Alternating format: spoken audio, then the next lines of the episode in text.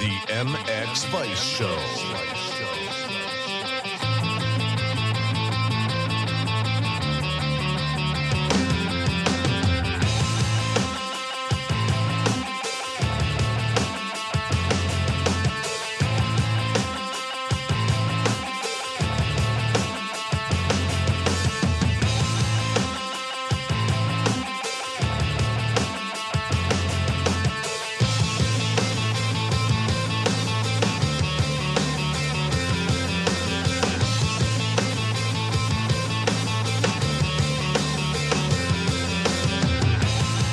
Run-up to the return of MXGP continues with episode 39 of the MX Vice Show. The shows will keep on coming now, as so much is happening each week.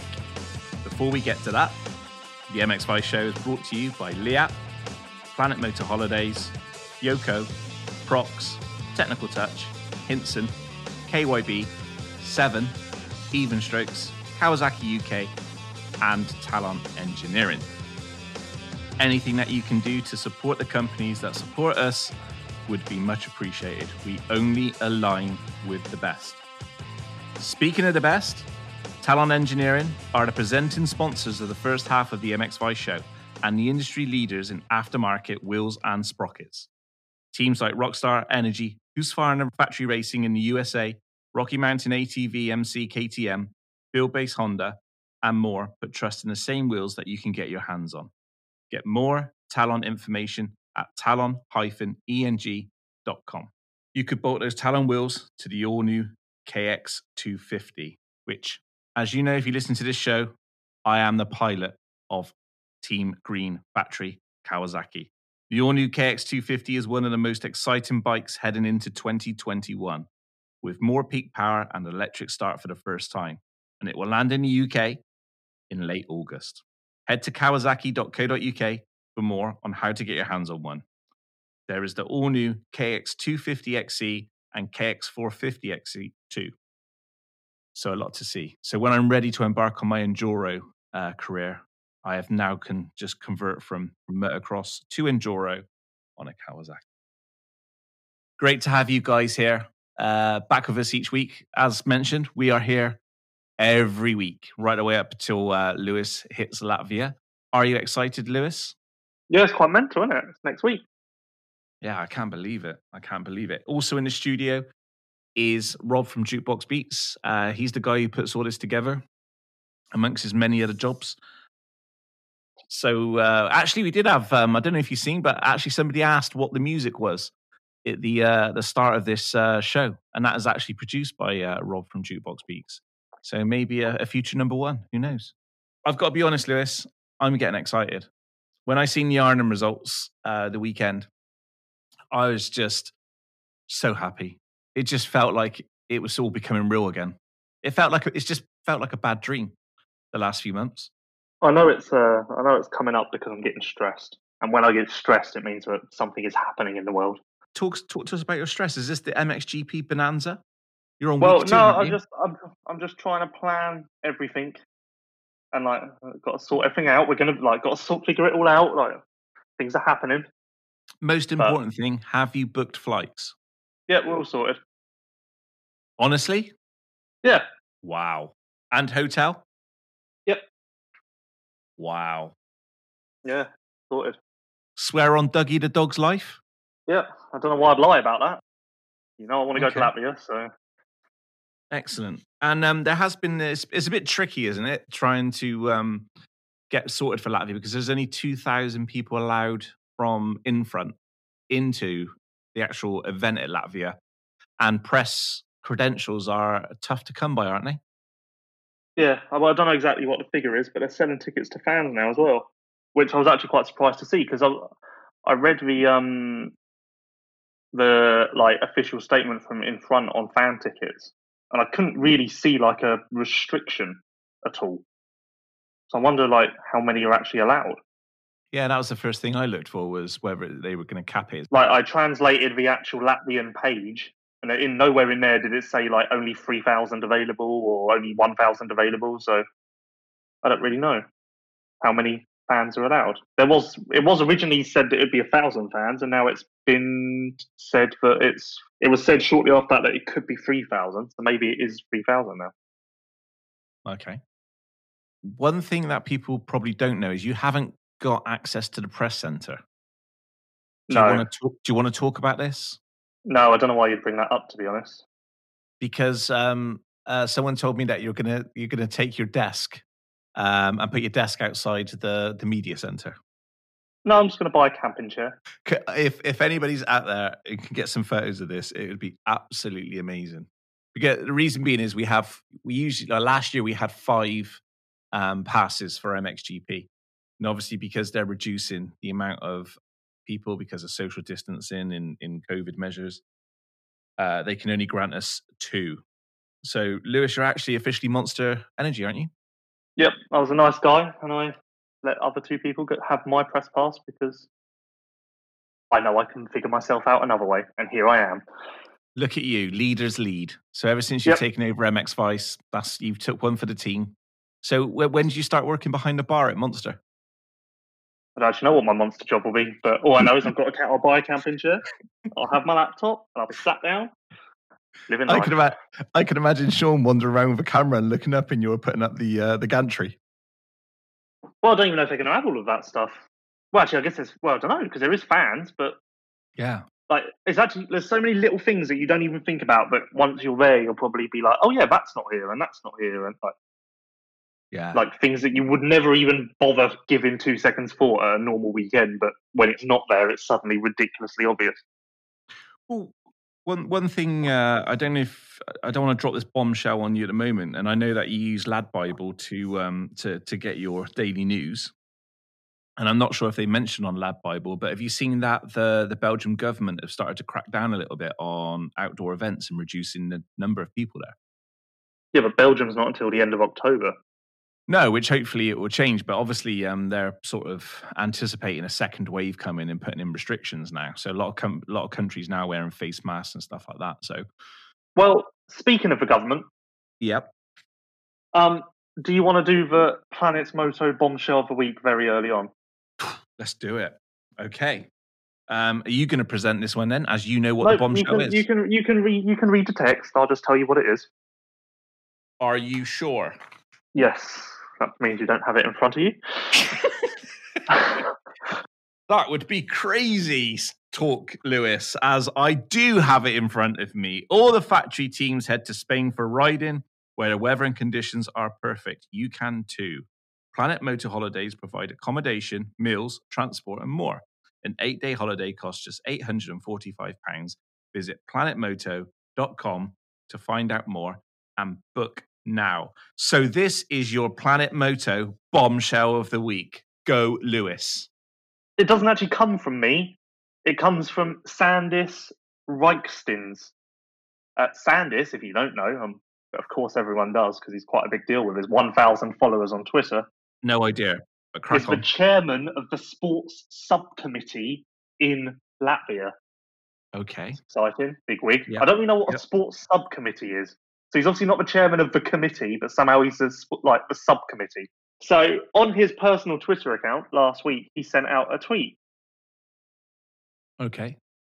10:03 a.m. on the 24th of July, which was Friday, I believe. 3 a.m. That's just about what time? No, I said 10 a.m. Oh, okay. I said 10 a.m. I said 10:03 a.m.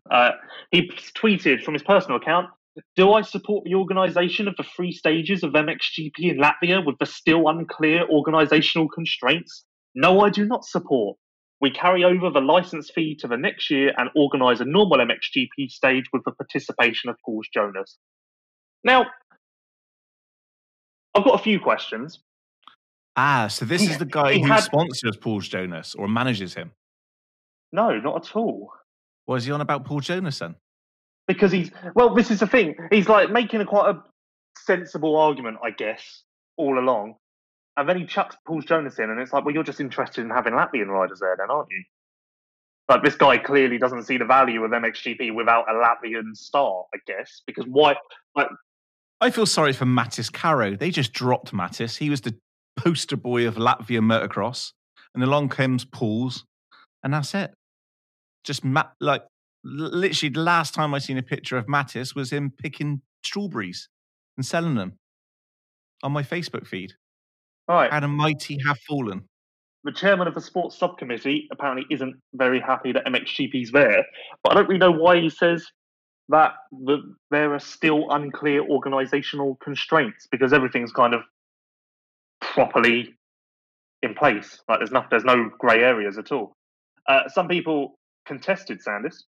Okay. Someone put, F1 can take place without the presence of spectators, then it can even be organised that way. Blah, blah, blah, blah, blah, blah. I don't really understand the rest of his tweet. And then Sandis has gone back, clearly very busy with his job of the chairman of the sports subcommittee, and posted a list of countries, which what I can only presume is something to do with a COVID ranking chart. Yeah. And the top 8 countries, there's basically no one from MXGP going there. And that was his argument. So he's kind of shit out on that one as well. Oh. But yeah, so this is just the first time that there's been a little bit of opposition. Well, to the whole. Maybe he's looking at it from a different perspective. Maybe like the welfare. Well, I don't even think there was this opposition. I haven't heard of there being this sort of opposition with any event anywhere, like Supercross, F1, or anything.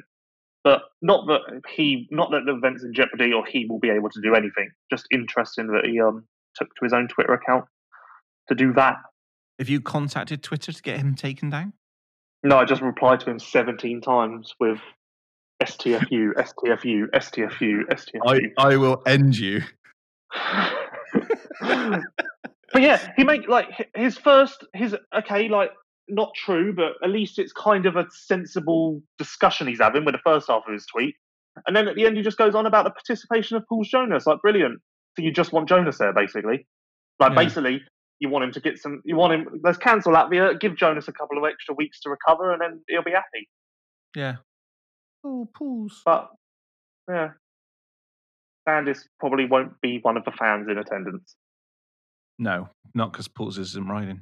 But he's only got 1,000 Twitter followers as well, so his whole job can't be that important. Well, don't knock it, mate. That's a lot. In his bio, he says, "Here I express my personal opinion." So just again to reiterate, this is no official stance. This is just one guy with his opinion. Okay. Yep. Well, thank you. That was a huge, huge bombshell. I'm pretty sure Planet Moto Holidays is going to be inundated with bookings now because of your bombshell of the week. I think after this show, we need to talk about your bombshells. But it's not my bombshell, it's Anderson's bombshell. I don't think they're in alignment with the rest of the world. So is he part of the Latvian government or not? Well, he's the chairman of the He's chairman of the sports subcommittee, member of the Saeima. I don't know what that is, but he's wearing a suit in his profile picture. So, well, if you're wearing a suit in your profile picture on Twitter, are you not the most important man in the world? Why don't you try and do that? Suit up. That is like the ultimate. That is the ultimate move to be like, this is my Twitter account. Shut the fuck up. I'm important.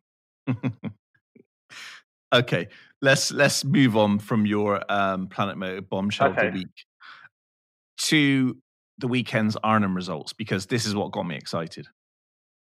We've got a little hint of what's coming over in the next few weeks.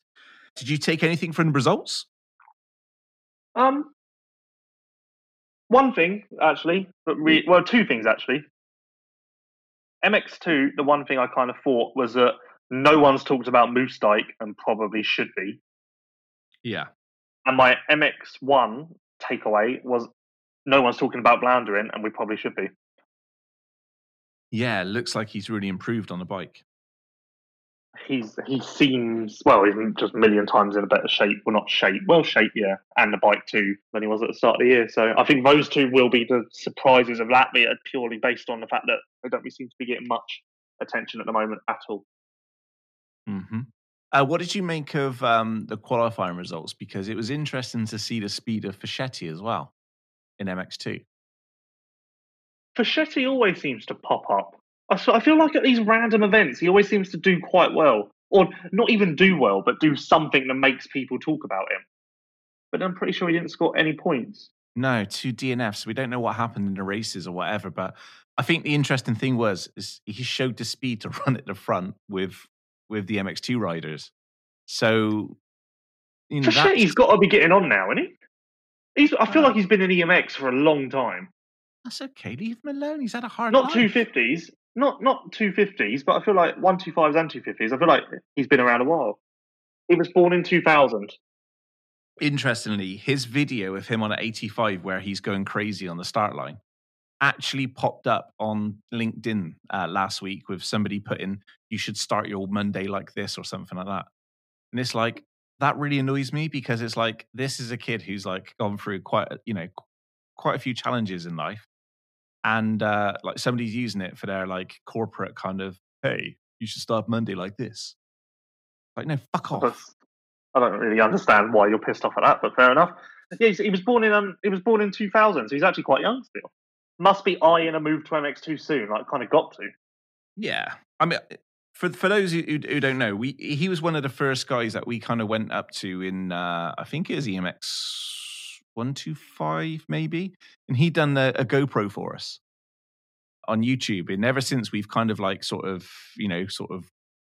kept in contact a little bit when we're at GPs and stuff. And he's always been really, really cool with us, really sort of help us out with anything and that lot. So it's just one of those where a rider looks to help us out as we were growing, it's cool to, just to see them do well. You just want good people to do well. And he seems like a good guy. But I was really interested in, if you haven't had a chance to, what was it, Ryan Lommel? The video which he done? I don't think you need to direct people to a GoPro footage from practice in Lommel, to be honest. No, it was very cool. It was very cool. Okay, I don't think you need to direct people to that, though. I don't think that's... Well, okay, 1252 two-stroke fans will love it. Okay, that's enough of your Fischetti love, because this is getting out of hand. Okay. Right. So, yeah, one of the interesting results of the weekend, and obviously Jazakonis as well, showed the speed in leading the... was it the MX1 qualification as well? Yeah, but he was fourth in the races. I don't think you can harp on qualifying this much. Actually, this is you, isn't it? You do like qualifying. I've just realised. No, I feel like every race consider qualifying, but you always try to talk about qualifying a lot. No, I just think qualifying. I just think it's just a quite a good gauge to find out where people's speed is. Okay. I mean, racecraft is completely different. I admit. But I just find it quite interesting that someone can show the speed. Obviously, laps. Obviously, the track's going to be a little bit different. It's going to be a lot smoother. It's not going to be as rough and blah blah blah and all the rest of it. But I think there's some things to take away there. Okay. Well, interesting thing. Coldenough's had some time off lately with a foot injury, but he is now supposedly 100%, as proven by his win in Arnhem. So I don't think that's worth even talking about, the whole foot injury thing. I can't remember how long he was off the bike exactly. I want to say it was a couple of weeks. And I don't actually know what the... Hey, you go careful here, because the last time you started talking about people's injuries, you had a WhatsApp from Mitch Evans who had to put you right about dislocation. Well, no, it wasn't about a dislocation. It was about the surgery he had. Okay, I'm just saying. Just trying to warn you now. I'm just trying to find how long he had off the bike, because I had it written down somewhere. Oh, I don't know. Anyway, he had a foot injury, but I know he said he's 100% now, so all is well there. And he won, so maybe the Coldenough second-year form is actually going to be a thing once we start again. Okay. Hello? Oh, hello. Brilliant. Great. No, I was trying to work out where you're going with this. Are you saying that... Are we going back to opportunist days? No, I'm just saying he's always good in the second half of the season, and this season is entirely the second half, so... Maybe you're still clinging on to that. I love it. What do you want me to go through every single championship he's ever done and compare the second half to the first half for you? Not right now, no, because people who are driving their car probably veer off the road. It's actually a thing. If you go through every single season he's ever done, barring the ones where he was injured or whatever, the second half he always scored almost double the points he did in the first half. What more do you want? Well, you've just answered the question, so nothing. Thank you very much. Speaking of which, you'll remember last week I talked about how Coldenough hasn't missed a race since July 2014. Yes. He's actually done 98 MXGP rounds in a row. So the second Latvia race will be his 100th GP in a row. Have you got those stats to hand? Because I think it's really interesting to run through them just so people can... Is it because last week you slagged me off quite a lot? So. No, actually, when you posted them in our Slack communication channel, it was really interesting. A Slack communication channel? Yes. Run through them. NASA over here. Well, there's not really much to... I was a bit disappointed, really, because there's not really much to run through because it turns out that a lot of people have been injured lately. Yeah, but the top five haven't. No. They've put in a lot of GPs. Well, Sewer's the big one. Everyone knows about Sewer. He's done 112 in a row and has never missed a race since he turned pro. But Coldenough's only 14 GPs behind him. So Coldenough deserves just as much credit. And actually, the last time that Coldenough missed a GP was in 2014. And I'm pretty sure it was off the back of that. Do you remember at Honda Park in 2014, there was a crash over a blind jump, and like 3 GP riders got injured. I think Nargle was another one. Yeah, I remember that. You could say it wasn't even technically his fault. Okay. So, Paul Ann is third in the active successive starts chart because what have you called it? You've actually I've named my report the active standards of starting. Active successive start street. It's an active street of successive start. Look, you really do need to get out more. This is just getting beyond ridiculous. It's the active streak of successive starts. What more do you want from me? Everyone now knows what I'm talking about. Yeah. Well, make sure you trademark that one because no other fucker in the world is going to use it. Yeah, so Paul Ann's third with 67 in a row. Last time he missed a GP was 2016 when he was HRC rider. He was injured last year, though. He was riding with a hand injury, so that streak could have easily come to an end last year. Van Horbick is fourth with 48 GPs in a row. Don't think you'd think of Van Horbick, would you? Nope. No. And then fifth is Geyser, who last missed a GP the first round of 2018 when he broke his jaw. But the fact that Geyser missed a GP 2 years ago and is fifth on his streak, I would have thought that there would be a lot of people who are on like 3 to 4 year streaks.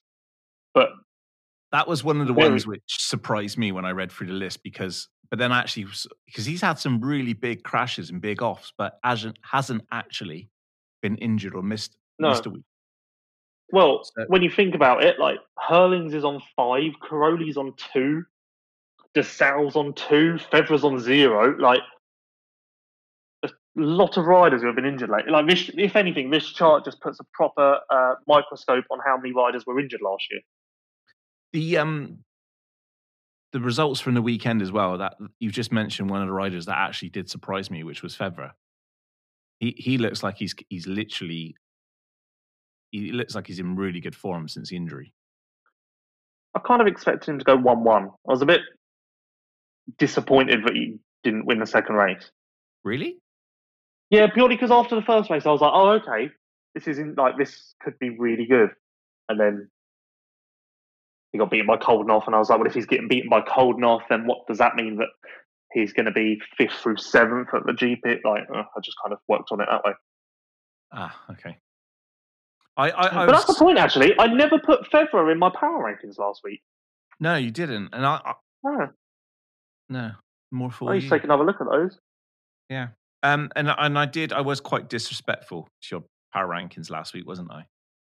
Well, it's basically normal. I had a talking point, and you had absolutely nothing to offer or contribute. So you went to your defense mechanism, which is just to try to be funny with insults. So. It's fine. You put up these barriers, and I know why, so it's okay.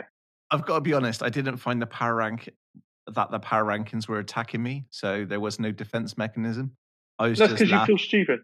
No, it's not that I feel stupid. It just makes me laugh when I can imagine you just sat here going, power rankings. And then I can't you do realise that this is I'm actually paid to do this stuff. This isn't a hobby. I know, and you do it I'm not sat at home I could go into Brighton for a day out, or I bet you could. I can do power ranking. Like I actually have to do this is my job. Like I don't know how the people who work up Tesco's are they're not doing that for fun. Like, you realise that that's also their job. Hey, they were the first line of defence in COVID. Hmm. Well, okay. All right, just leave it out. I also didn't put Jazz. Oh no, I did put Jazz Fennis in there. Never mind. Yeah. What was the name of your GP Roll of Honours non-injury list? I can't remember. Active streaks of successive starts. It just gets me every time. Excellent. Okay. Yeah, so February was one of the riders I was pretty impressed with the weekend. And Ben Watson had strange. Oh my God! Well, I was going to bring this up straight away, but in traffic, interesting. And then second race, Dave Gertz will we could handle by looks of things. I'll tell you what, I will tell you something. MX2 is going to be interesting because it's all about Gertz and Vial at the moment, but Olsen and Ben were injured at the start. Well, not injured, but coming off of injuries at the start of the year. So there's a very good chance that the tables could turn in Latvia. And the old guard, being Olsen and Ben, could topple the fresh blood, being Gertz and Vial. Is that your tip going into it? If you're a betting man. That's just no. I don't think I'm just very aware that okay, Vial and Gertz were great at the start of the year, but Ben and Olsen weren't 100%. So, and a lot of people would have had those tipped to be right with Vial and Gertz. Like, don't get me wrong, I don't think Ben and Olsen are just going to destroy Vial and Gertz, but I think they'll be right in that mix, and it'll be a four-way battle now. My what I would have said my Planet Moto bombshell of the week would have been. Was that I found out that Simon Lagenfelder is only 16 years old. I had no idea. I just thought he's one of those riders that had been in the, you know, been around in, you know, EMX and all that sort of stuff and was probably like 23. I'll tell you what, I'm kind of slowly walking. I'm at the train station. Oh, God. The Simon Lagenfelder, however you say it. Also, is that not the most German word ever? I feel like you could call anything in Germany that word, and it just makes sense. Like, oh, you're walking around the supermarket, and you're like, they're like, oh, hallo, ich heiße Tesco worker. What would you like? And you're like, the Lagenfelder. And they're like, ah, the Lagenfelder, great choice. What the hell? Like, Lagenfelder is like the most German word for something ever. His first name could actually be Dave, and he could be, you think he's English, or he could be English, and his name's Dave, and then you just add that surname on, and you just definitely know. Lagenfelder. Oh, yes, very nice day in Germany. I went up the Lagenfelder. Like, just works. Like, sounds exactly right. But that would be my Planet Moto bombshell of the week, is that he is 16. Like, oh, yes, we go and eat a lot of Wurst at the Lagenfelder. Again, work. What I was trying to say was 16 years old. He's running top 5 at the International the weekend. He's one to keep an eye on for the future. He's got, to be fair, I first kind of... The reason I started thinking, like, looking at him this year is he's got a sick style, and that Fox gear on the Gas looks unreal. Might be the best set, one of. It's definitely up there for best setup of the year. The Diga Fox gear on the Gas, it looks really good. That's what sort of made me. That's how he caught my eye. Okay. I feel like my Lagenfelder should be the bombshell of the week. Like, but you agree with me? Like, it doesn't sound ridiculous. What? That? Like, let me think of something. It's the most German name. Oh, please don't do any more impressions of Germans. Hello, sir. You look lost. Oh. Where are you trying to go? Ah, yes. Hello. Ich heiße. Hello. I'm trying to go to Lagenfelder. Like, brilliant. Lagenfelder, over there, mate. Know exactly where that is. Like, just works. I would just like to apologise to at Jack Hyde, who is our German go-to guy on Twitter who submits questions each week. And Lewis is literally just ripped your country. No, it makes sense. It's like I'm trying to think of one for England, but I can't. I would like to say that he's not being disrespectful, but I believe he is. So... I'll have you know, I have a qualification in German. Yeah. I can imagine what that qualification is, being a dick. I have a certificate in the next room across from me. I have a certificate which says I'm qualified. Did your mum put it on the wall? Is it framed? No, I've got it in a file. Gerald, come and have a look. It's a full certificate.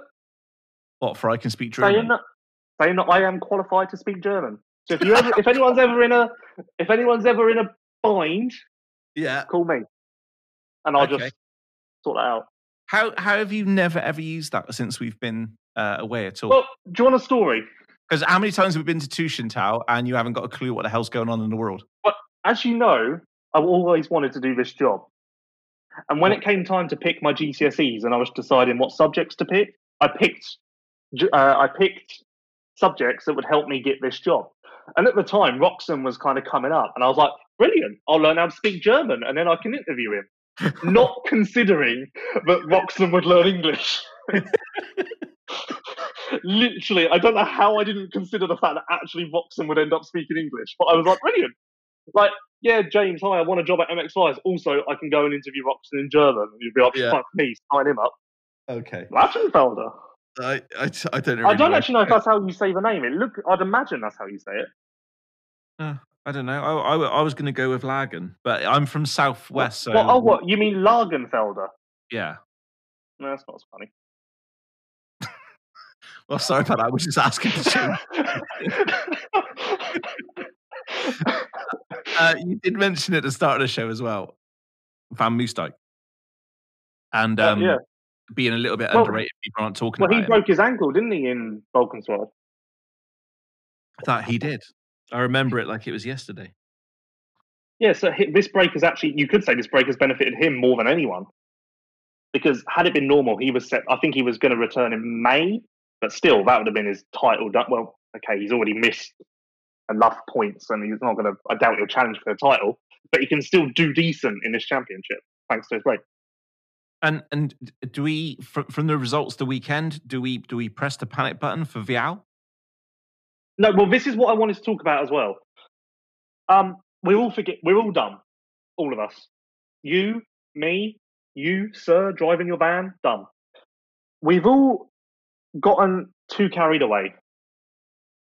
The Vial and Gertz thing at the start, before the first two GPs, we said, me and you, or actually, no, you, and what am I saying? You wouldn't have contributed anything. I said...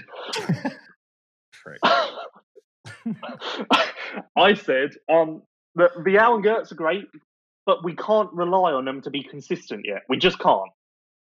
That's what history shows us. They're not in a position yet where they can be as consistent as Olsen. And remember, I was saying how consistency is Olsen's greatest strength, and I could see him going 2-3-4-2-3-5-2 all the way to this time. So Vial and Gertz kept it together through the first two rounds, but this result from Vial just is a reminder that actually, maybe he won't be there every week. And that is where your Olsen, Beatons and Watsons of the world will dart in and steal points. Yep. Yeah, I did crash in the first moto, but as far as I can tell, nothing really happened in the second race. But first race, he came back from, I think, 15th or something. Well, I want to talk to you more about this after the break. Okay. Because there's a lot I want to discuss about MX2. Looking at those results from the weekend and get your thoughts and maybe even discuss MX2 power rankings with you. But before we do that, I would just like to thank our sponsor, Talon Engineering, for their continued support for us at MX Vice. They have been, staunch supporters for the past, what seems forever, which is 9 years. And Talon Engineering are the presenting sponsors of the first half of the MX Vice show, and the industry leaders in aftermarket wheels and sprockets.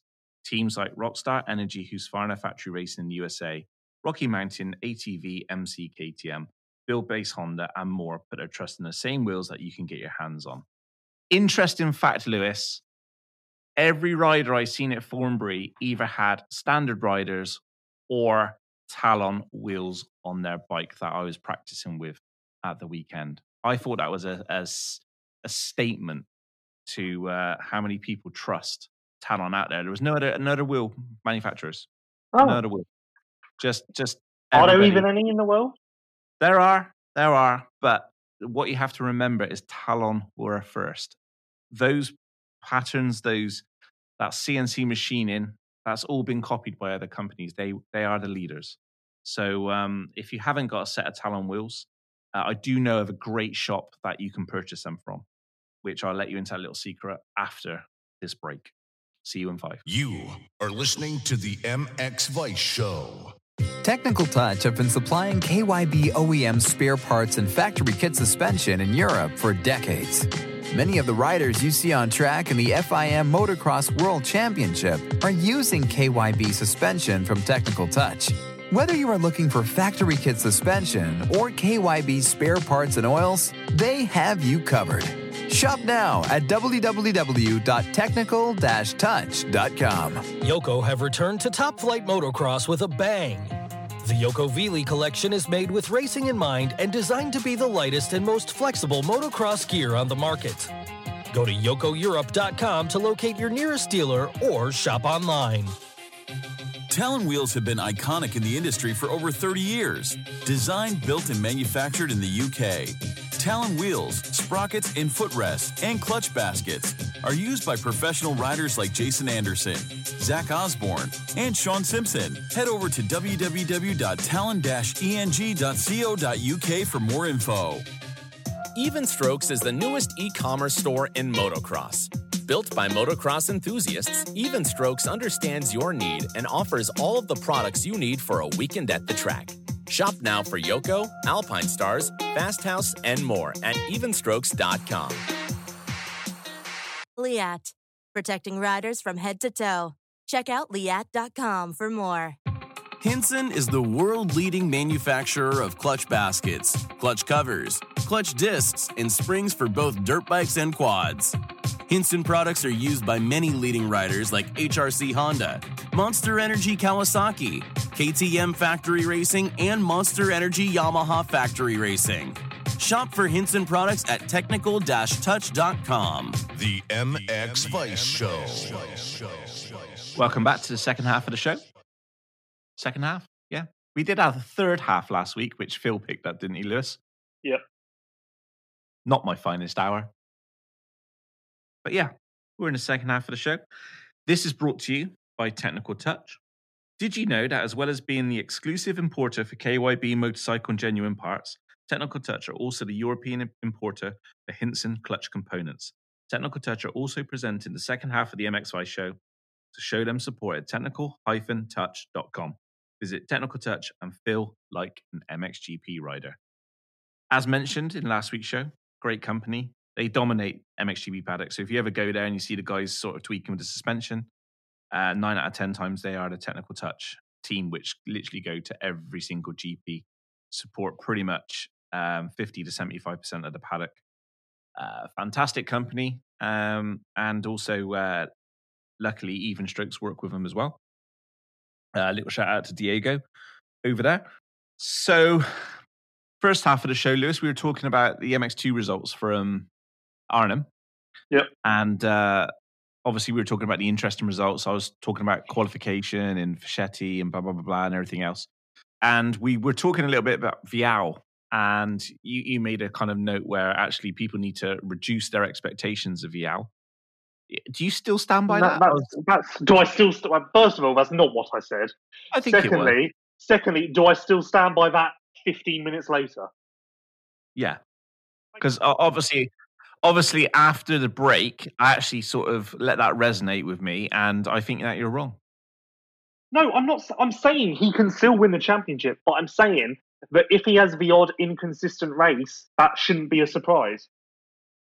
If you're expecting him to be on the podium every single round, like Prado, like those before him, then that won't happen because there will be these little hiccups. Why? Because he's inexperienced. Look at him last year. Okay, maybe there's a chance. I'm not saying definite. There's a chance I'm wrong. But if you look last year, he didn't score any points in Imola. He went DNF 7 in Lockett. He went 4 DNF in France. He went 6-13 in Portugal. Like, there's just, like, it isn't. And same with Gertz.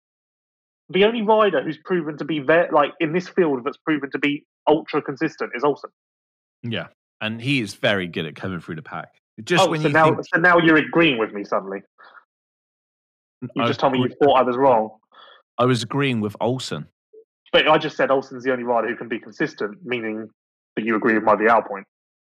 No, I wouldn't say that. Okay. No, it's just you just made a very good point about Olsen and the GPs that I've watched him sort of come through from absolutely nowhere and claw back some really good points. Maybe what you're trying to say is those other riders haven't got that kind of urgency to get through the pack as quickly. No, not at all. I'm not talking about coming through the pack. I don't know where you've got that from. Jesus Christ. No, I don't know. I'm just sat here analysing things. What I'm saying is consistency. I'm just talking about consistency. I'm not talking about starts or coming through the pack. Vial doesn't need to come through the pack. The fucker's up front most of the time. Right. You literally, I say something and your brain takes it as like, I could go, Vial's going to win every single motor the rest of the year. And you go, I don't think Dirk's going to be very happy with your assessment. Listen, you could say, I mean, I could sit here and go, yeah, Vial's going to win every motor for the rest of the year. And you go, yeah, it's interesting that you think Vial's shit. It's like, wait, what? I didn't say that. A better assessment is I would go. Dirk's going to go through this podcast show and you're probably going to get a text message. You've completely missed the point again. What I've said is he could win the championship. I think Vial is actually the fastest rider in this class. Really? Yeah, I would go as far as that. Really? So far, it's been proven, but there may be the odd hiccup which would let the others close in points. So it's if you're expecting Vial to dominate, Gertz to dominate, them both to dominate, that's not going to happen, I don't think. That is what I'm saying. Can I ask you a question? As your voice raised, did you get up and start walking around the room? No. Getting agitated? Okay. So it's just that your microphone sort of faded in and out? No. Quite sort of gasping for air. Okay. No, that's fine. I think you're wrong, though, by the way. So you think Vial's going to be on the podium every race? I think he should be. I think the expectation is that he's capable of doing that, and he should be. So when he's not on there, it is a massive surprise. Yes, I'm agreeing with that because I told you that I think he's the fastest rider in the class, straight up. I don't think he is. Oh I think Gertz is... So basically everything I say you disagree with? Not at all. I agreed with you with Olsen. What, Olsen being consistent? Yeah. No, because you didn't, because somehow you thought I was saying that Olsen's great at coming through the pack. He is great at coming through the pack, but what I'm saying is that Olsen is very good at making sure he's there or thereabouts. He doesn't lose too many points. Are you qualified to host this podcast? No, and I've been fucking telling you this for 39 episodes. I'm still trying to get out. When are we going to get a fucking new host? Maybe Tom Neal should give us a call. Yeah, Tom, if you're out there. I think you're agreeing with me, but you just don't really understand what I'm saying. I never understand what you're saying, to be honest. It's that time when you said that. I better not say that. So, moving on. Yeah. If I had to put a power ranking on this current MX2 field... Oh, power rankings. And by the way, you took a piss out of power rankings last week, but I did some research. F1, Major League Baseball, yep, and others do power rankings. Well, and other sports. Is it called Major League Baseball? That's what MLB, isn't it? Yes, correct. At the moment, power rankings-wise... Oh, interestingly, on last week's show, Josiah from New Zealand, who was in your class, basically said there was no such thing as motocross and you're a shit rider. Can you remember Josiah? So Josiah said there's no such thing as motocross. Yeah, at your school. Absolute, just you missed that. You're talking absolute bollocks. So yeah. just thought I'd leave that with you. You can lick your wings in the background. Blatantly wrote that down to say, like, a week ago. No, it was an actual tweet. Came through, you can check Twitter. Said you're absolutely... I don't know why I didn't do this last week, right? What? Where are you gone? Hang on, you gone into your wardrobe? No. Okay. So where you go? You go down your house, down the shop? No. in New Zealand, yeah, right, I went to New Plymouth Boys High School. Bet in you did. Taranaki. Bet right? You love that. Don't know why I didn't do this. I just went on their website. Yeah. New Plymouth Boys High School boasts an impressive range of sports. Blah, blah, blah, blah, blah, blah. Blah, blah, blah. We are fortunate to have many dedicated, supportive staff and community members who give up their time to coach and mentor students in their chosen sports out of the ones below. On this list, we have cycling. We have mountain biking. We have... scrolling down. We have motocross. Really? Yeah. It's literally here in black and white.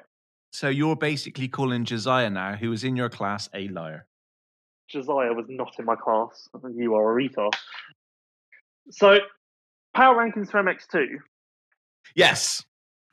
Are we starting at 1 or do you want to start at 10? No, we'll start at 1. At the moment, I would go Vial. Fuck off. What? He's leading the points, and I just told you I think he's the fastest rider in the class. Well, I think it's Gertz. Okay, I would go... my top 5 would be Vial, Gertz, Watson, Olsen, Beaton. Really? Discuss. Okay, so... just so we're clear, you're not going to put in that top 5 Van Moose Dyke. No, not right now. He's coming off broken ankle. Okay. He was also... no, Moose Dyke can be 6th or 7th, along with Hoffer. Hoffer and Moose Dyke can be my 6th or 7th. So you're saying Vial, Gertz, Watson, Beaton, Olsen. And who else? Olsen, no. Then Beaton. I would foresee potentially Gertz going from 2nd to 4th on my power ranking. You foresee him going down to 4th? In my power rankings, not in the actual championship, just in the way that I feel this will shake out, I could see that happening. Are you sure this is power rankings and not power wankings? You had all these jokes last week. Discuss. Tell me yours then. You can't. It's easy for those who live in glass houses shouldn't throw stones. Okay. So we don't know what house you're living in. Come on. So hang on a minute. Can I just say? You're living in a Lagenfelder. No. What I'm confused about is that Vial is top of your power rankings after last weekend's results, and then you're basically saying that he's allowed a. So basically, the person who's number 1 in the power rankings is allowed a bad couple of weekends. Maybe 4. God, you've missed the point again. This isn't based on Arnhem results. If it was Arnhem results, it would be easy because I'd just go, oh, yes, Gertz, Olsen, Moose Dyke, Beaton, Watson, DeWolf, Lagenfelder, Brenniston, and Vial. There's my power ranking. Yeah, that's rubbish. So hang on a minute. Let's talk about how your power rankings are made up by in your data analysis again. Because no, you can't. You're boring. You actually apologise. No, you said you should have taken them more seriously at the start of the show. So now you've gone back to last week. No. I just thought that at some point form would actually come into it. That's exactly what is on in here. That's why Watson and Olsen... originally, I had Olsen how's third and number 4. How's Vial number 1 if it's form? Because he's still leading the championship, and I still think that he'll come... And I'm also going off Czech races. Okay. I would actually relate to your list a lot more if you put Gertz first. Okay, so because I've got one rider in a different position to you by one position. Yeah. You hate everything. Yeah. Brilliant. Can you just say Gertz first and Vial second? Well, tell me yours. Gertz first. Yep. Vial second. Yep. Then I would go... I'm going to go... which is going to be very, very... Do you know any names of any other MX2 riders, or do you want me to send you an entry list? Yeah, but I would go Olsen, Watson, Beaton. Brilliant. So after arguing with me for ages, you've basically just taken my list and moved everything around slightly. No, I agree with you with Van Moose Dyke, but on the weekend... Why did you call me out of it then? Why did you call me out about it then? Because I think Vial's wrong. No, but you called me out about Moose Dyke. You went, really? So you haven't got Moose Dyke in there? Yeah, I thought you'd be obviously we're both kind of fans of Van Moose Dyke. And I was quite where are you getting this stuff from? From standing with you in pit lane. I've never really had anything to say about Moose Dyke. If anything, I've been mostly indifferent. That's right. Yeah. Sorry, I was on that bandwagon. Yeah. Yeah. Like literally, you're just in your own little world, aren't you? Yeah. So below them, below that top five, I haven't got this written down. So I'm on off the cuff. I think I would go. Well, that's easy. Because, yeah. Hoffer. Yeah. Lagenfelder. No. Harrop. No. No, Lagenfelder. Yeah, Harrop.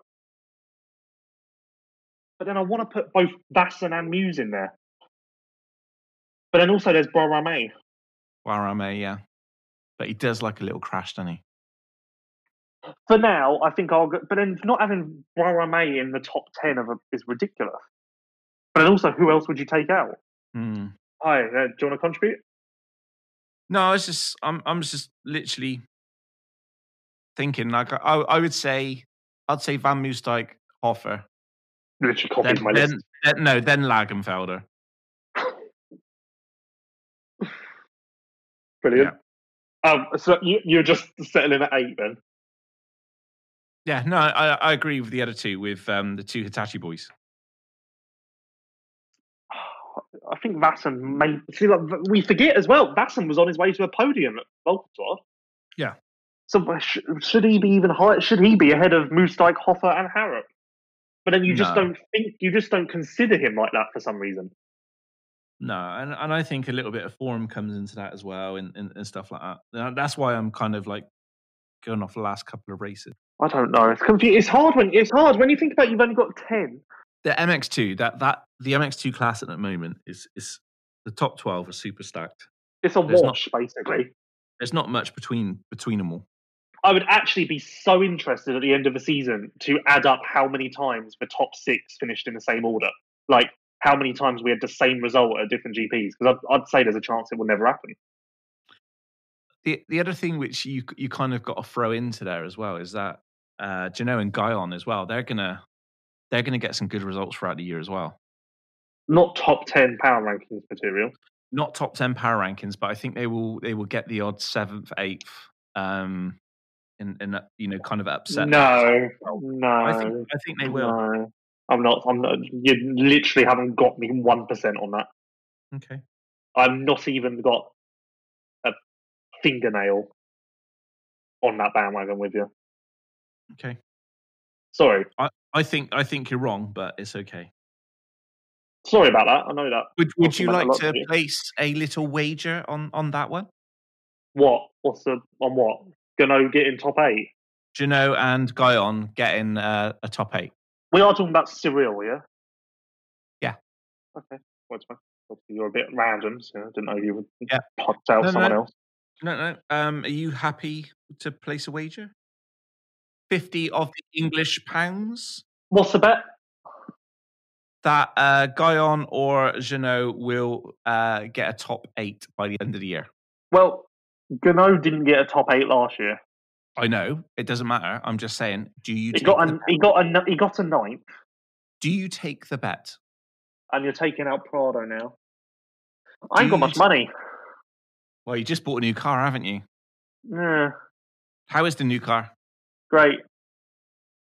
Have you picked up many ladies in Tesco's car park or not? Just been doing car meets mainly. Ooh, cool. I'm joking, obviously. You're so not. You came in last night, well, the other night at like 2 a.m., so you definitely were in Tesco's car park. Oh, yeah, of course. Geno got 9th in a moto at Lommel last year, and now you're taking Prado out.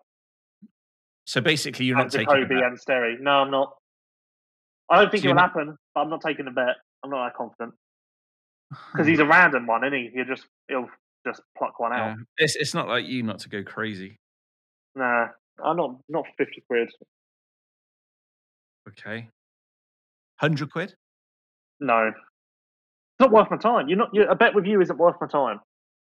That's because I've won every single bet. You've never, ever beat me. It's not worth bet we've done, including the Lewis Sucks t-shirt, you've never beaten me. Actually, you know what? screw it, 50 quid. Really? Yeah, it's not going to happen. I actually do, like, Gano got 16th at Volkenswagen. I like this new you. Got a new car. Like this. Happen. Wow. New Lewis Phillips Mark II. Okay, so everybody's heard this. 50 quid, Guyon or Geno, top 8 by the end of the year. In a moment. And that's one race. In an overall. No, don't fucking change it. It was a moto. All right, whatever. Okay, 50 quid, yeah? Yep. Boom. That's the easiest 50 quid I've earned. Going to give them a little bit of a team talk in Latvia. Send them a little message on Insta. Probably from your account saying that is shit. Right then. So on that note, we better go to this shit section of the week. Hold on. I just want to clarify one more thing about my power rankings. Seeing as you didn't really give me much of an opportunity to talk about them. Okay. We had all last week's show, so carry on. I think that top 5 of Vial, Gertz, Watson, Olsen, Beaton. Or Gertz, Vial. Yeah, I'm just Olsen, talking about, I'm just literally listing the riders. I think those 5 riders can switch endlessly. I think they are the top 5 riders. It's pretty exciting to know that one of those riders is going to be world champion. Are you only now familiar with the concept of how this championship works? Yeah, but it's like... Did you just read the rule book or something? No, but it's exciting to have a new world champion, which isn't the same type, you know, the Prados or you know, the hurlers before and stuff like that. It's nice to have someone who's going to take it for the first time. Yeah, literally. Well, before Arnhem, I did have Watson down as behind Olsen, but that the speed at Arnhem's just massively put him up to first. You excited about a Virgin world champion taking it for the first time? That's funny. Yeah, all right. Okay, we're not getting very far there next 2, are we? So I'm done with it. No, I'm fucking done as well. Let's move on. Everybody's done with it. Everybody done with it? Yeah. Rob's shaking his head. Okay. Evenstrokes. Are you smarter than a Burfield? This is me, innit? I do this. Right. This just... It still doesn't sound right. But okay, carry on. Please, this is your thing. Please stop my hostess. So how are you doing today? Good, thank you. Okay, good. Well, welcome to Evenstrokes presents Are You Smarter Than a Birth? Where we have a 5 question. To be honest. Okay, brilliant. Are you going to let me talk? And as Evenstrokes, we're not very happy with brilliant. The intro there. Okay, well, I'm finished. Okay. I'll give you another chance then. Start again. Okay. What you want me to start again? I'd literally said the name of what we're doing. Come on, Michael Barrymore. Anyway, this section is presented by Evenstrokes, the newest arrival in the e-commerce game that can cater to all of your needs with a range of offers on Talon. I believe 85 wheels are £569 at the moment. They are correct. Yoko gear, you can get a full set for £99 at the moment, and a load of other brands like Prox. There's a lot of casual wear. Motorex, Renfrew, One Gripper, seat covers, and stuff like that. To shop for all of that stuff and more, visit evenstrokes.com and that will sort you out. Brilliant. I would also like to add that for any person who's listening to this show, you can use FOX15, FOX15, all one word, and you can get 15% off your Fox goodies. And there is a lot of offers on the website at present. Brilliant. So, 5 questions. You have to get 4 out of 5 correct to pass. This is easy. I've been doing some research this week. I'm just going to limber up. Both times I think you've only got 2 right both times. So I'm going to lower the pass margin. No, I think it's 3. I think I got 3 both weeks. No, I think you did. Okay. Yeah, I think you got one.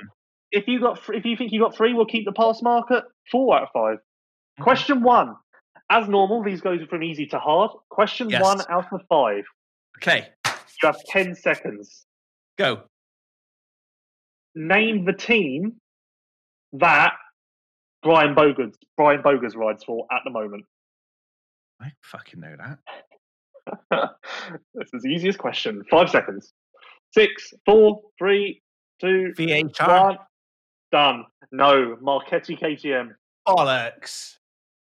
Brilliant. That's literally just you trying to keep up with current day stuff, so this should go well. One down. Question two. Name the last three tracks that have hosted the French MXGP. You have 20 seconds. Okay, Saint John, Ernay, and... This is exactly my plan. 10 seconds to go. Oh. 5 seconds. Four. Oh, Vilda something. One. Vilda something. I don't know if I should take... I'm not taking that. Why not? I'm not taking... Because the track is called Villas sous Secot. That's it. Taking, I can't fucking I'm not taking it. I'm having that one. Something. Fuck off. No. Fuck off. I actually said Vilda something. Yeah. And the track is called Villas sous Secot. That's it. That is my... If you go onto Google and you do English to French translation, that's exactly what it would say. Or I'll give you that... No... Yes. Okay, I'll give you that one. You're not going to get 4 out of 5 anyway, so it's not. Whatever. That one. Brilliant. Name one German rider who has scored points in either MXGP or MX2 this year. Is Lagenfelder? Yes, I was one. That was the most easiest question ever, considering we went on about how his name's German forever. Yeah. Yeah. You wouldn't have got that, would you? No, I would have. The other options were Jacoby or Sado. Oh, yeah. Okay, 2 questions to go. You need to get both of these to win the game this week for the first time. Yeah. Yeah. Who do you think has more podiums in the MX1 MXGP class, that being since 2004? Gautier Poulin, option B, Josh Coppins, or option C, Max Narl? 10 seconds. Fuck. This is since 2004. Okay, I'm going to go 3, 2... Coppin. Correct. Yes! Just a bit of... Do you know why I knew that was the right answer? Because you fucking love Josh Coppins. I think actually one of your like goals in life would be to actually find him in MXGP. He's having a shower and you're giving him an interview. I went on holiday. Not even denying it. Not even denying it. What do I actually need to deny that? I need to deny that, really. I went on holiday to New Zealand in 2007, and we stayed at this little house thing. And on the drive into the house, like up the driveway, there was a massive motocross track to the side of it. So the owner, we were like, "Oh, what's that track for?" And he was like, "Oh, that's Josh Coppins' practice track." And you best believe I sat at that window non-stop, waiting, praying, but. A bike would turn up. But just a heads up, or just a bit of information for you. Since 2004, in the MX1/MXGP class, Coppins has had 41 podiums, Nargle's had 40, and Poulin has had 39. Okay, last question. You kind of need this to win, but I kind of don't want to give it to you because I'm not really sold on the Villa something answer. Yeah. But we'll leave that. We'll see how you get on this one, and we'll figure that out. Last question. 6 American riders have stood on the MX1 MXGP podium since 2004. Name 4 of them. You have 30 seconds. 4 out of 6 riders, American riders on the MXGP podium since 2004. Okay, Wyndham, Carmichael, McGrath. Fuck.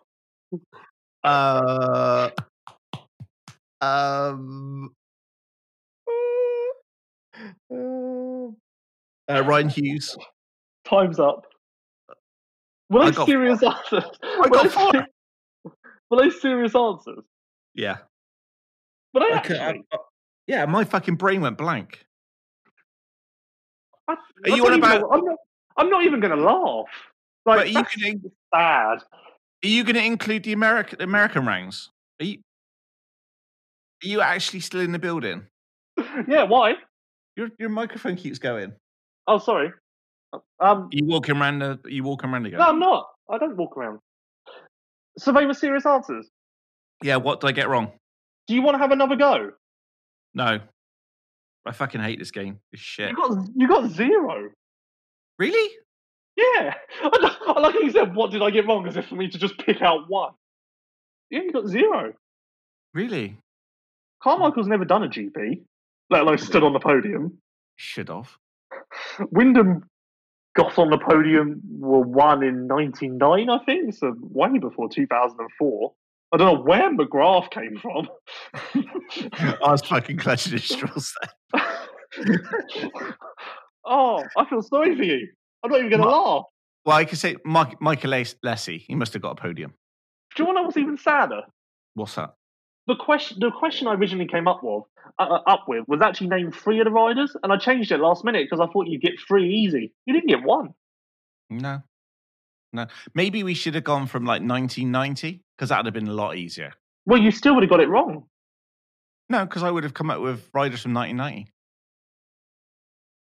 But Carmichael would have been wrong still. So would McGrath and... Well, Jeff Stanton went off. Okay, do you want to know who you could have had?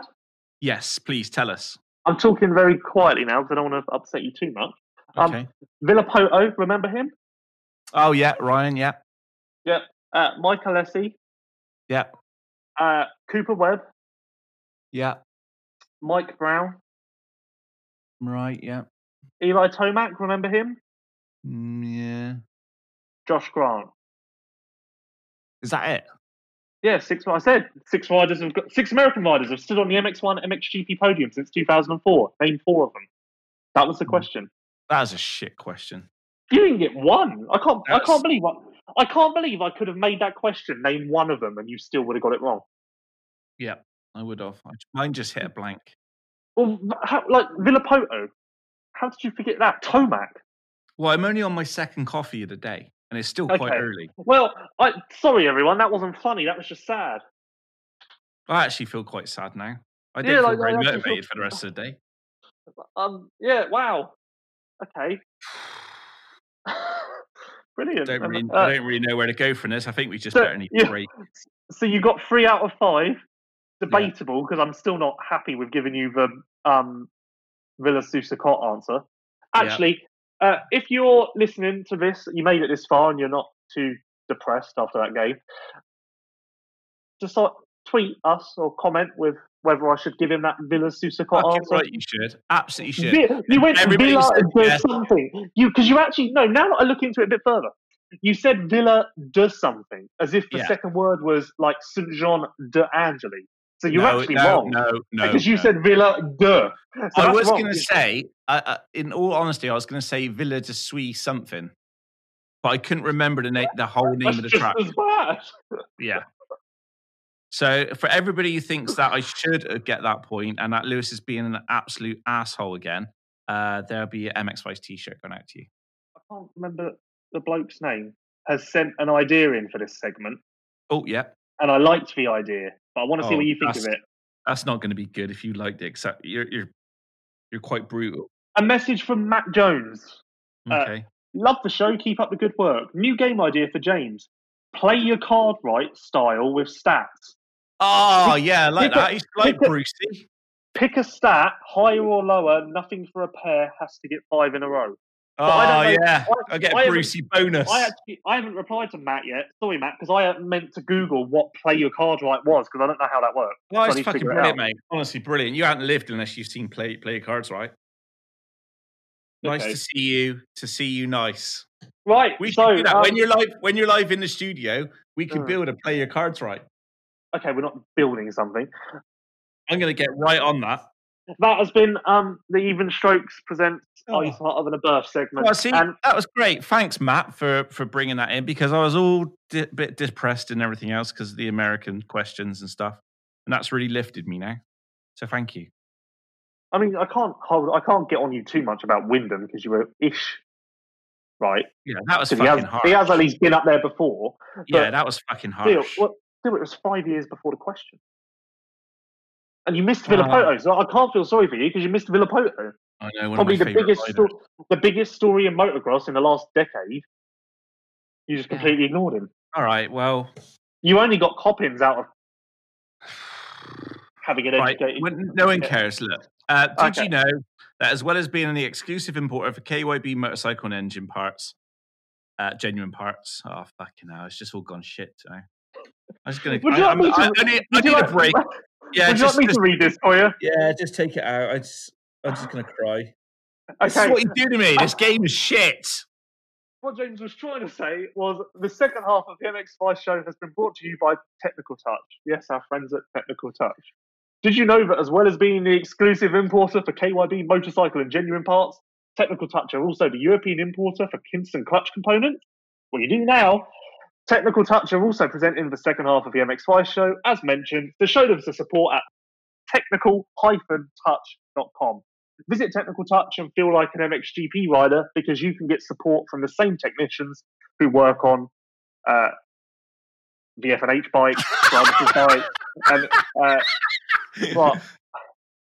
You look like you're struggling there a little bit, mate. No, because I don't know if I was going to say one, and I just remembered I don't think I'm allowed to say that one because I think it's meant to be that advertised. Oh, but right. F&H, yeah, F&H, Strybos, Van Horbick, among others. Lots of riders actually leave suspension companies for help with Technical Touch, don't they, James? They do, yeah. But that's been the second half of the MX5 show. Thank you, everybody. We'll be back. Do you like that? You are listening to the MX Vice Show. Talon wheels have been iconic in the industry for over 30 years. Designed, built, and manufactured in the UK. Talon wheels, sprockets, and footrests, and clutch baskets are used by professional riders like Jason Anderson, Zach Osborne, and Sean Simpson. Head over to www.talon-eng.co.uk for more info. Evenstrokes is the newest e-commerce store in motocross. Built by motocross enthusiasts, Evenstrokes understands your need and offers all of the products you need for a weekend at the track. Shop now for Yoko, Alpine Stars, Fast House, and more at evenstrokes.com. Liat, protecting riders from head to toe. Check out liat.com for more. Technical Touch have been supplying KYB OEM spare parts and factory kit suspension in Europe for decades. Many of the riders you see on track in the FIM Motocross World Championship are using KYB suspension from Technical Touch.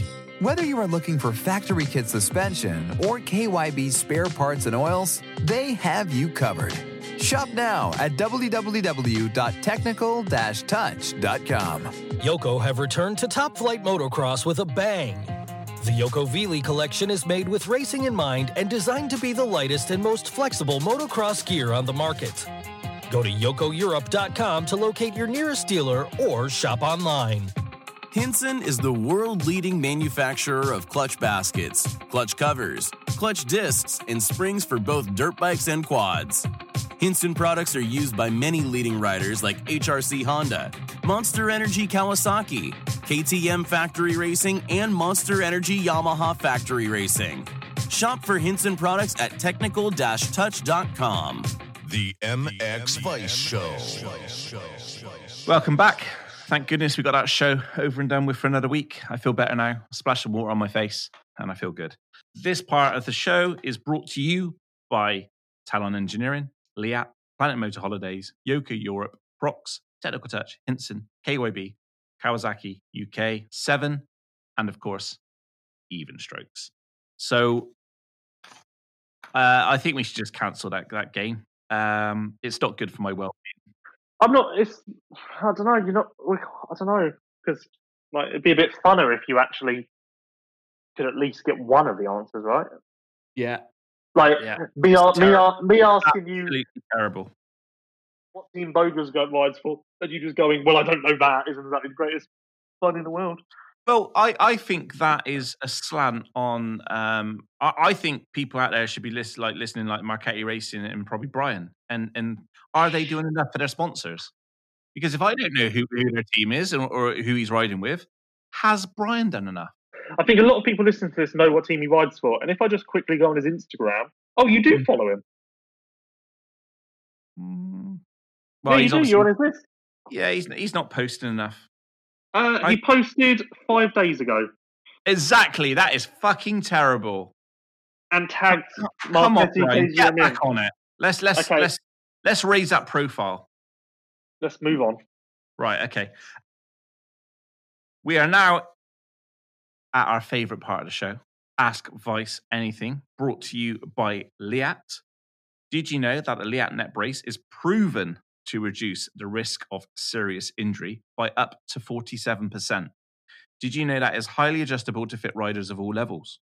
Redefine your limits of confidence and choose Liap, the sponsors of this Ask Vice Anything segment. Liat, protecting riders from head to toe. Check out liat.com for more. Huge thanks to Liat. Big shout out to Dave. I'm sure he's looking forward to getting back to GP racing and seeing the guys at FNH who are all sponsored by Liat. They head to toe. They're pretty much head to toe, I think. Alloy helmets, Scott goggles. Yeah, apart from that. I think they're boots. Cool. I haven't tried the boots yet. I need to try the boots. It'd be great, Dave, if you're listening to this and you can hook me up with a set so I can try. So, Lewis, do we have questions this week? Why? I don't know why you ask me this every week.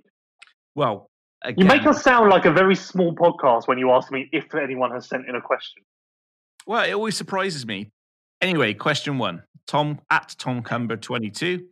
If you were team managers, what riders would you choose and why? Ooh, good question, Tom. I feel like we need a bit more, like we need a budget.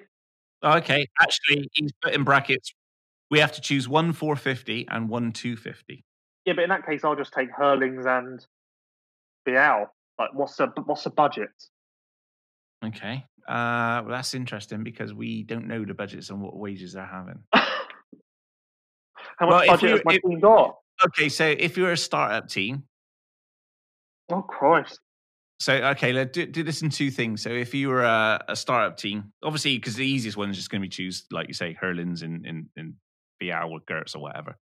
So let's just say you can only pick from 10 to 20 in both classes. What, out of the current standings? Yeah. Yeah. Okay. I actually already know someone who I think is just outside of the top 10 who I'll happily take on. So between 10th and 20th in MXGP, out of those riders, oh, bloody hell, I'll have Mitch Evans. Really? But you don't like Mitch? That's such bullshit. I'll take Mitch Evans, but alternatively, I thought Mitch was 10th. Before that, I was going to take Jonas, but I'll take Mitch Evans. You know what? When you think about it, when you compare Mitch to Jonas, Mitch didn't do what Jonas did in the MX2 class at all. But you could argue he's already done more in MXGP, which makes what Mitch has done even more impressive. What, in two races? Well, just Matterly. Okay. Like, okay, maybe that's not right because Jonas has had like 3 podiums and Mitch hasn't had one yet. But just in the sense of Mitch, like, pushed Hurlings for a couple of laps. Yeah. No, we haven't seen Jonas kind of do that yet. Yeah. Not to that level, anyway. Like, we've seen him run podium speed and, like, push around those spots. We haven't seen him actually push the race leader. To be honest, that's a strong statement from you. I think if I had said that, you'd have just absolutely caned me. Well, that's because you're in love with Mitch. So, there we go. Yeah, MX2. Well, who are you having in MXGP? I haven't got the standings in front of me. But, then why did you suggest we'd pick from 10th to 20th? I don't know. Oh, well, this is easy as well. I've got one heck of a team. I'll have Mitch Evans and Moose Dyke. Moose Dyke will be in MX2 for the next couple of years, so that'll work nicely for me. Yeah, I'd go with. I don't know who's 10 to 20. Do you want me to read it for you? Yeah, go on then. In MXGP, you can choose from Evans, Simpson, Jonas, Jacoby, Bogas, Tonas, Chervelin, Patchwell, Bobashev, Kulas. There's a lot of... You're going to take Mitch, aren't you? So... No, actually, well, I would take Mitch, but just to actually be different to you, because my first choice would be Mitch, but my second choice would be Tonas. Because I think Tonas got a sick style. Yeah. No. Very interested to see what Tonas does next year, by the way. Yeah, I think Tonas has got a sick style. I really like him as a person as well. He's always been pretty cool with us. So yeah, I think he's one person I think you could do pretty cool stuff with that. And can I choose Conrad in MX2? No, because he's ninth. Fuck's sake. Okay, what are my options in MX2? Brahma May, Van Moose Dyke, Ferrato, Crawford, Harrison, Basson, Lagenfelder, Guadagnini, Usland, Rusiel. Just stop. I've got Ferrato. It. Yeah, absolutely, all day long. I tell you what a social media dream Tonus and Ferrato would be. I could literally, Sponsored would love it. Wait, Ferrato and Tonus, the two, like, that does not work at all as a pair. It doesn't matter. The content that we would produce, people wouldn't care about anything else. It would just be awesome. Forget the results. We need results when you're putting out our social media content. Yeah, that is why you would not be successful. Well, that's my team. I'm happy with my team. We're at one. Both Arnold is happy and Ferrato. Arnold. Yeah, that's what I call him. Arnie. What do? Are you going to start each morning by walking in and going, "Hey, Arnold"? Yeah, hey, Arnold. Okay. Did you get that? Did you get that? Did you completely miss it? Yeah, there is a TV show called. Yeah, Hey Arnold. Yeah. Well done. Brilliant. At C21_shock, what do you need to be sponsored by you guys? What do you need to be sponsored by you guys? I put this in just for a laugh. Does anybody ever want to be sponsored by us? To be sponsored by us, you've got to bring a shit ton of money to the team. Yeah. Paid rides only. This has got a new car to pay for, so that's why. Yeah. Us over the years, we've kind of helped people out, haven't we? Oh yeah, we're never paying someone though. No, that's ridiculous. No, we've never paid for somebody, but we've helped people out with bikes and equipment in. You know what? Stuff. We haven't had all the questions. Should we give C21 Shock a T-shirt this week? There you go. There's your sponsorship. Not that it will help him in any way. Well, make him feel good. Yeah, there you go. Yeah. Okay. Yeah. What nice people we are. At Aaron_Azza_22. Will Tommy Searle perform better in the British now he isn't doing MXGP? This confused me because he won the championship last year. Yeah. So, like, what more do we want? Well, do you think he'll do better than last year at retaining his championship, but look more fresher and faster? No, there's lots to be said, isn't there? Because you can say he'll be better because he'll be fresher and not as worn down by travel and everything, or you can say he'll be worse because he's not being pushed by those elite level riders every week. So you can make an argument for or against. Yeah. I think he'll just be Tommy Searle. I don't think he'll be any better or any worse. I think he'll still be championship contender, battling with Simpson, and we'll see who comes out on top. There we go. Thank you for that input, Lewis Phillips. You got anything to say on that? You can answer these questions too. No, I agree with you. I think you're quite right. I can't disagree with what you're saying. If he was at GPs, yep, he'd probably be a little bit more injured because they're doing more races and blah, blah, blah. The question is, though, Lewis, will there be a British Championship? That is a question that is coming up, I think. Well, I've heard absolutely nothing. MX Nationals released their dates. I thought I put the British Championship question in here, but now that I'm looking at the questions, I don't think I did. Someone did ask, will there be a British Championship? I must have left it out by accident. Great. No, maybe that person should get a T-shirt as well, because that's quite a valid thing. Hold on, I'll read the person's name out. I can get that quite easily. I feel bad, because I did need to put it in. So now you're just literally removing questions? No, I've never put in all the questions. I picked the best one. Oh, okay. Greeno56 asked, will there be a British Championship this year? I think there will be. I think there'll be new soon. And because there's always lots of things have been talked about, double headers, minimum of 4 rounds. So I think there'll be new soon. I don't really know that we're approaching August. All the government advice has been put out there. Yet we still haven't heard anything. Well, no, but it's the last ACU statement said about the travel thing between. I don't know how that works. I don't really know if is that still. I don't really know about the travel. What's the ban on travel at the moment? What would be interesting is I would like to know if the teams in the British Championship, given that the amount of money and resources and everything they do, I would like to know if those guys have been consulted, because without the teams, there is no British Championship. Oh yeah, no, there's been team meetings frequently since March. Okay. If you'd read the official communications, you'll know that there's been communication with the team managers regularly throughout. I think that's the same in every series. I know Supercross had team manager meetings pretty much weekly. I know the AMA Nationals have done. Pretty sure MXGP. Well, we know MXGP has. We've seen the email. So that basically any championship in the world. No one, there isn't just one person sat, like the participants have been consulted and everything. There's no surprises to anyone here.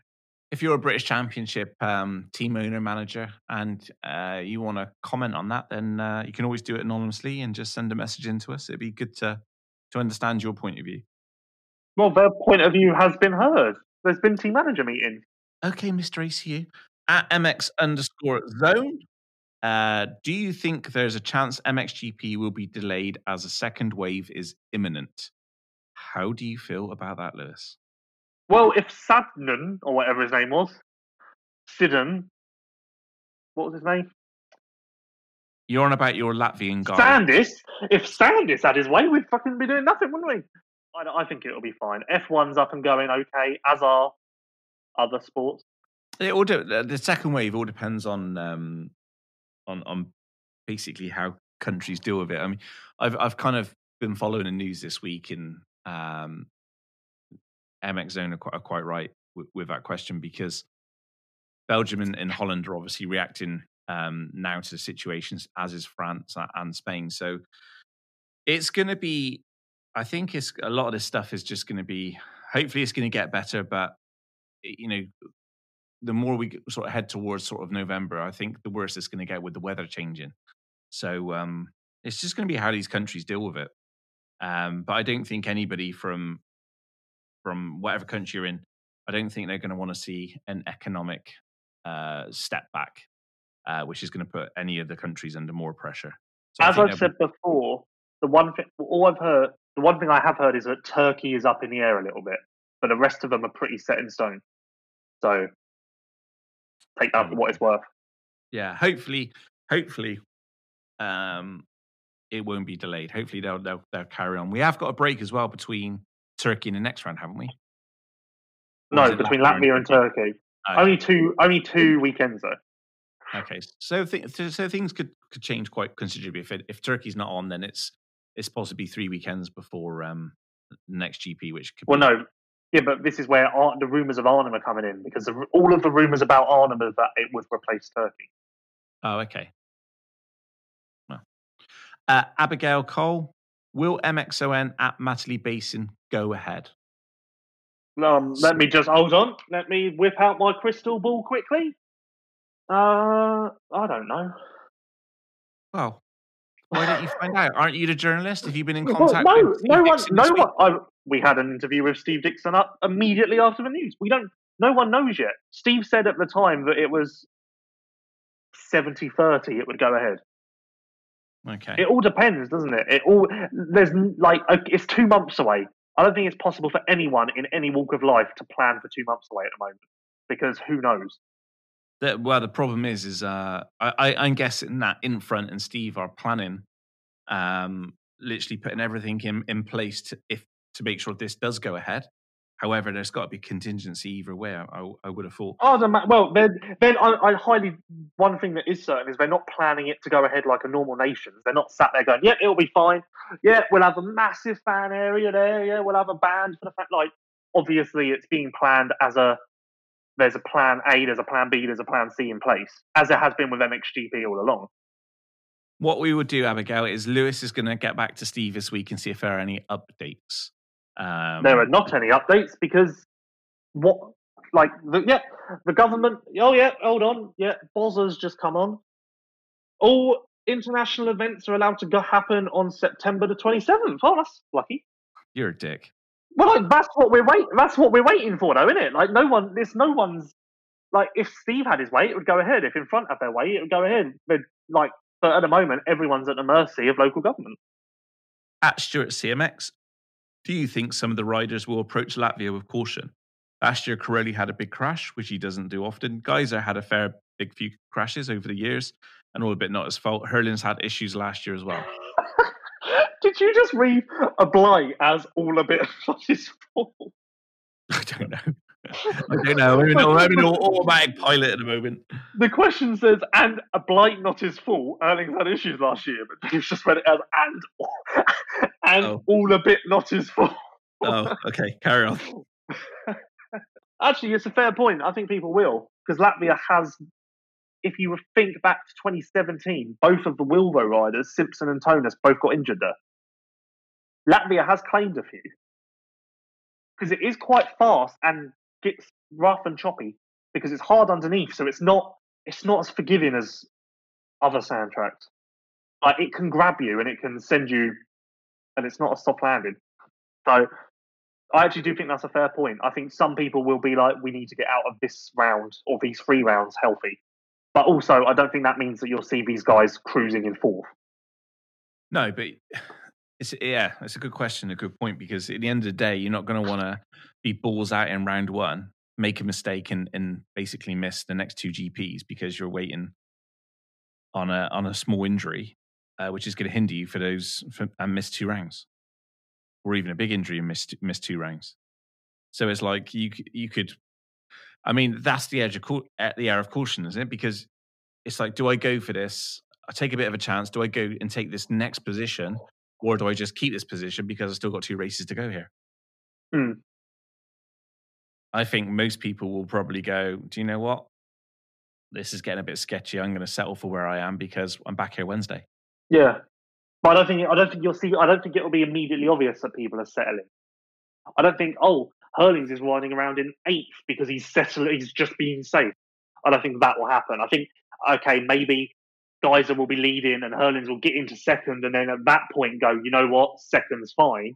But I don't think you'll see drastic settling. Yeah, if you get what I mean. Like, I don't think it'll be like, oh, look at all these people settling. But I also think as well, if someone's very aggressive and charging behind, are you gonna try and find an extra second or take some extra chances? I don't think that's. I think people are just gonna ride within their means to get the points. Yeah. I don't think they're gonna ride, an extra 5% because they don't need to. They got three rounds at the same place in a week. But we'll see. We will see. Great thing is we're going to see who are there going to be riders that are going to roll the dice and think, I can actually take, I'm feeling comfortable on this track, I could probably take a few extra chances. It's going to be good. At Chris United 93, will we ever see Geldorf return? A vintage technical track, last was 2012. No, I don't think so. One thing I've only just kind of realised is how close Geldorf was to like the local town. If you look at photos, the little town was right there. So, no. And I think the last time was 2011. Okay, so you're saying that Chris is wrong? Pretty sure it was 2011. Because Tommy won, I think. Roxon won the title there. Yeah, I don't think so. Tushin Toll signed a deal to host the German GP until 2027. So I can't see us having two German GPs either, so... No. But then again, I guess it depends on how many Lagenfelders they can drum up. Don't do the accent. Speaking of Germans, at Jack L. Hyde, you're part of the management team for a club race. Your mission is to make sure the gates are as filled as possible. You have free reign on class structure, entry fees, prices, and so on. Just make sure the club breaks at least even in money afterwards. What do you do and why? What do you do, Lewis? One thing I do think, if you wanted to, because all of these clubs have a photographer, you could make the club's social media unreal. You could treat it like MXGP. On a Monday, you could post photos of the class winners and be like, Jimmy Bob is leading the adult A class by four. Like, you could make it unreal. And then I think that would bring so many people to your club because they'd be like, bloody hell, this seems like a real thing. That you'd make a shit ton of money. Yeah. That's a good point. If you make your club desirable by giving people exposure and making it look good, people want to be part of it. And as your club becomes more popular, there's going to be less spaces. And when everybody wants to be part of something and the demand is really high and there's no positions in there, people want it even more. It's This is like retail 101 or business 101.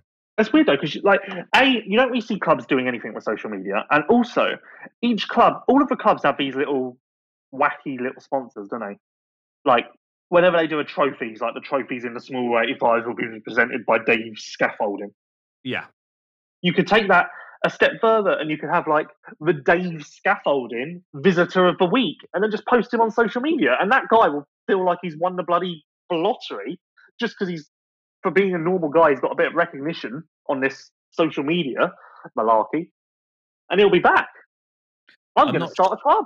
I'm not sure Visitor of the Week. Oh, as in visitor, as in somebody who's just wandered into the field and watching the rider. No, you know, visitor. Or actually a visitor, club visitor. Yeah, you know, okay. Triple digits. Someone who's...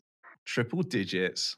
Someone who's not a registered member at the club. Those were the days. Do they not do that anymore? I don't know. I've not. Yeah, that was a thing, wasn't it? If you were a visitor, you had to run triple digits. Yeah. That always used to be the same in schoolboys. Yeah, 103 was my visitor number. Wow. What was your number when you wasn't a visitor? I had many. I was a number whore. I changed my number yearly. I always wanted a new look. Was it kind of superstitious, like last year did work for me, so I'm going to change my number? I just always thought, well, what number would look sick on my bike? Like I got bored, so I was like, well, what number would look sick on my bike this year? I know, I'll have that one. I didn't really have a number. I had like many brands. Well, I'd like, I was 3, 5, 8, 17, 71, 278, 103. Off the top of my head. I think there's, going back to the question, I think it's a great question, is there's so much. I mean, it's tough out there at the moment, but one of the things which always makes me smile is when you see the trophies which are given out in America and then the trophies which are given out in the UK. And I'm saying UK, I don't know whether this is the same as in France and Germany and Italy and so on, but in the UK, you probably get like a little medal. And in America, you get like a trophy, what your dad has to pick up because it's bigger than you. Yeah, but you're talking about national level, not club level, I don't think. I know, but that's cool. Everybody wants a trophy. But you're talking about like Loretta Lynn's level and Loretta Lynn's qualifier level, not club. We're talking about club races. We're talking about Mid-Sussex here, East Kent. Yes. Okay, so what would you do at Mid-Sussex to improve it? I just told you, social media. I'd make it feel like it was a proper thing. What about the actual look and feel of the actual event? Would you do anything there? Like banners, pop-ups, flags? No, I don't care. No? I don't care about that, no. I've been there in so many years that I don't even know what they do now, but... Commentary on the day... No. I'll tell you what I would get rid of. You ever done a Le Mans start at a club? No. Well, maybe it was just my generation. Maybe it wasn't a thing back in your day. While I was racing, every year the clubs would have like a Le Mans start where someone would have to hold your bike halfway up the start straight. You stand behind the gate in your gear. You run to your bike. You jump on it. You start it, and then you go. No one wants to do that. No, that's shit. Like, I got proper pissed off every time this was introduced because I was just looking around like, who here wants to run to their bike? I don't want to do that, especially fucking 4-stroke. Jump on it, yeah. Oh, kick. Like, fuck that. Yeah, as in a fun day, we all like literally had to go and find our gloves and then run to our bike. Oh yes, well same thing except we didn't have to find our gloves. That's odd. Yeah. Who hid them? Well, no, they're on the pole, you dick. Oh. You wasn't going around the paddock looking for your right glove. Oh, my God. You said you had to go and find them. If they were on a pole, you knew where they were. Yeah, they're in a pole, so you had to go and sort out. Obviously, there's 40 clubs in there. Another thing that grinded my gears about club meeting. Right. The pairs meetings. Do you remember those? Oh, do you know what? The person who ever got paired with me, they must have been so pissed off. Well, this is what I mean. I didn't want that pressure. I don't want to like be riding around going, well, there's some stranger over here I really couldn't give a fuck about, but he's just judging me and going to fuck my life. I don't want that. This is shit. That's it's over already. Race one. Way to make my day. Way to make me miserable about my day and just not want to be there. Yeah. The one thing I did enjoy back was the team events, which isn't an answer to this question, but now we're talking and reminiscing about stuff with clubs. It's really weird. You kind of like you worked hard in your club championship to try and be in a good position to be chosen to do the team events. Yeah, I never got to the team events, so I can't comment. Okay. Well, there we go. So that was the Ask Vice Anything, and some great questions this week. Some real thoughtful ones. So that was quite good. This show was brought to you by Talon Engineering, Liap, Planet Motor Holidays, Yoko, Prox, Technical Touch, Hinson, KYB, Kawasaki UK, Seven, and Evenstrokes. Thank you so much for listening. We will be back next week. We won't be missing a week now. It will be every week, and we're still trying to figure out what we're going to be doing for the GP shows, aren't we, Lewis? Yeah, well, just everything really. I haven't got a clue. Yep, so we're still trying to figure our way through what is going to be the best way of getting these shows running through the GPs. But they will be running. So huge thank you to everybody who listens to the weekly podcast. It's growing. I don't know how it's growing, but it just keeps growing and growing and growing. And also, it's really cool to be out practicing and people coming up to me and saying, hey, are you really the guy on the podcast show? And obviously their expectations have then kind of obviously gone down and they just walk away. But yeah, great. Anyway, it's good that so many people listen. I don't know why, but because I actually hate doing this. But there we go. So nice to speak to you again, Lewis, this week. Have a great day. You keep earning those Lagenfelders. Yes, I will do. I will go back to the warehouse and good luck with running MX Vice. Thank you. By the way, I'm off for the rest of the day. Great. How do the other half live? No, I'm joking. See you next week. All right, bye. You are listening to the MX Vice Show. Evenstrokes is the newest e-commerce store in motocross. Built by motocross enthusiasts, Evenstrokes understands your need and offers all of the products you need for a weekend at the track. Shop now for Yoko, Alpine Stars, Fast House, and more at evenstrokes.com. Hinson is the world-leading manufacturer of clutch baskets, clutch covers, clutch discs, and springs for both dirt bikes and quads. Hinson products are used by many leading riders like HRC Honda, Monster Energy Kawasaki, KTM Factory Racing, and Monster Energy Yamaha Factory Racing. Shop for Hinson products at technical-touch.com. Talon wheels have been iconic in the industry for over 30 years. Designed, built, and manufactured in the UK. Talon wheels, sprockets, and footrests, and clutch baskets are used by professional riders like Jason Anderson, Zach Osborne, and Sean Simpson. Head over to www.talon-eng.co.uk for more info. Liat, protecting riders from head to toe. Check out liat.com for more. Technical Touch have been supplying KYB OEM spare parts and factory kit suspension in Europe for decades. Many of the riders you see on track in the FIM Motocross World Championship are using KYB suspension from Technical Touch. Whether you are looking for factory kit suspension or KYB spare parts and oils, they have you covered. Shop now at www.technical-touch.com. Yoko have returned to Top Flight Motocross with a bang. The Yoko Vili collection is made with racing in mind and designed to be the lightest and most flexible motocross gear on the market. Go to yokoeurope.com to locate your nearest dealer or shop online. The MX Vice Show.